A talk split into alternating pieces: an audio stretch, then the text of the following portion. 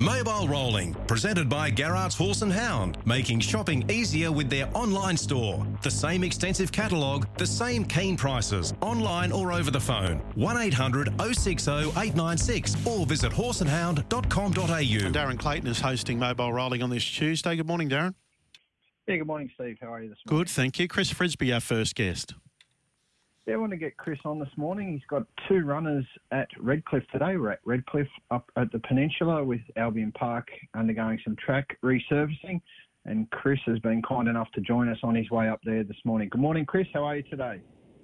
Good morning, Darren. How you going, mate? Yeah, good. You've got two runners up there today. First one's in race two, the two-year-old, Auntie Roxy drawn out wide in gate six just because of the outside draw tag. What can we expect from her today? Only her fourth race start. Uh, the draw is not going to help her that much, but that's life, I suppose. Um, she's still learning, but uh, did work really good during the week, so I was pretty happy with that, the way she worked. Real, real good. Yeah, uh, uh, it looks a, a pretty open two-year-old maiden race, this one. There's no real standout. We generally tend to see one that really stands out um, from gate six, is it a, a, a, chance to push forward and try and get into the race, or you just let Nathan sum it up as it plays out? Yeah, let him sum it up as it plays out. Last week we sort of went forward last week, and then we had a couple of gallops as we got checked, and you know all the all the wrong things went, and then we sort of had to work forward to get to the death seat. And he said she was just a little bit lost there, but I suppose she'll learn every run. But yeah, and then I see what happens. Yeah.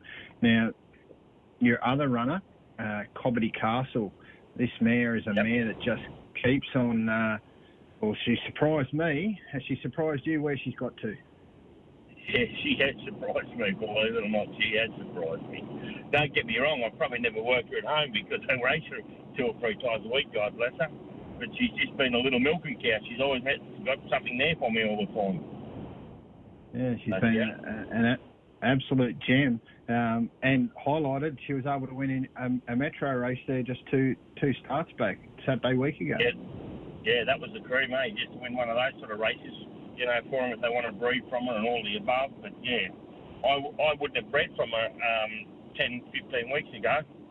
Um, I didn't think she was worth it, but she's such a little flyer. She's sort of one of those horses you probably would breed from. You know what I mean? Yeah, she's is do you just put it down to, to her turning like Queensland, the winter, the, the change in, in situation for her, change in scenery? She just she's loved being up here.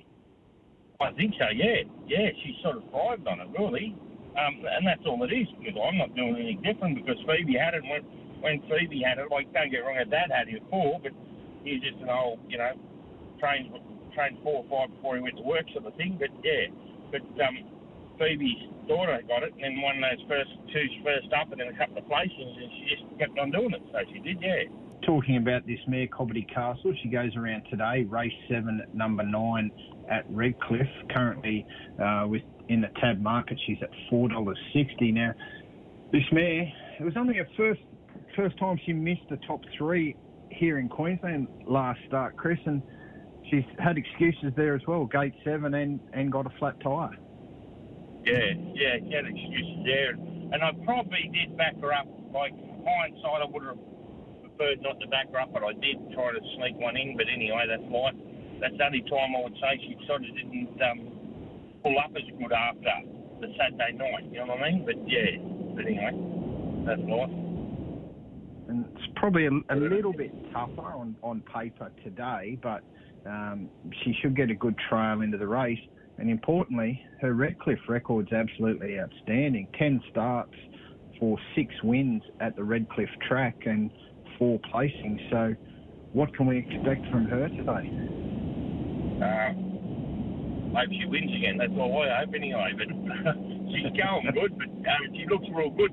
I'm pretty happy with her actually at the moment after having that week off sort of thing. I haven't done a lot with her um, because of I had been giving her too much, but no, she looks real good. I'm, I'll be disappointed if she doesn't put a good race in.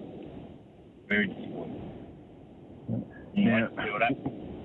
See what happens. We, we're used to seeing every year up here in Queensland, and yet staying a little bit longer this time. Probably um, border restrictions have had a big part on that. reducing your team just down to the three runners. Yep. What? Uh, how much longer are you going to be hanging about for? Uh, about a fortnight. Fortnight I'll be going home. I, I well- might stay the, on the Tuesday, to see what happens, then load up, go home on the Wednesday, Thursday, something like that. See how we go. Yes. So you've got our Uncle Sam. He was he was pretty good there on Saturday night. He's having a week off this week. Will we see him again before you go, or is he Yeah, going he'll back race, home? it- he'll race every week, yeah. So we'll, And he, his nomination for the Inter Dominion, which comes up in a few months' time, uh, Yeah. a heat of that will be held in Bathurst, your hometown. And what do you think that'll mean to you to be able to have uh, Uncle Sam, if you can get him into that series and, and have that heat in Bathurst? What will that be for you? yeah, a bit, bit of a thrill. It's like going in the Shirley Terminal. The Shirley Terminal was one of the most feature races, I think, that I've ever wanted to win, and I've been kissing the arse of one a couple of times. You know what I mean? So, um, yeah, to have the Inter Dominion there, it's even better, isn't it? Because the race that Yeah. everyone would like to try and win, like to try and win. I was lucky enough to run a second in it too. Lucky enough to have horses in it. It's, you don't, you know, you're in this game a long time. You don't often get a horse good enough to go in it. I've nominated him, probably whether he's good enough to go in it, but anyway, I've nominated him for it. Um, on his run this week, I was very, very happy with his run. Just go far. Back last Saturday night, real happy with his run. That was probably one of the better runs he's had up here. And then even um, um, Nathan come back and said Sam's back. You know what I mean? So that was a good sign too. So. You've, you've been battling a bit of a, a hoof issue, a foot issue with him. You've got that under yeah, control. Yeah, I think so. I, I think so, but it's a day to day. One day you get to think you got it right, and then the next day it sort of comes up a little bit again, and yeah, yeah, you just keep bruising up in the feet real, real bad. Um, so I've been trying different, different things and different shoes and all the above, but yeah, uh, all I do is keep on top of it all the time.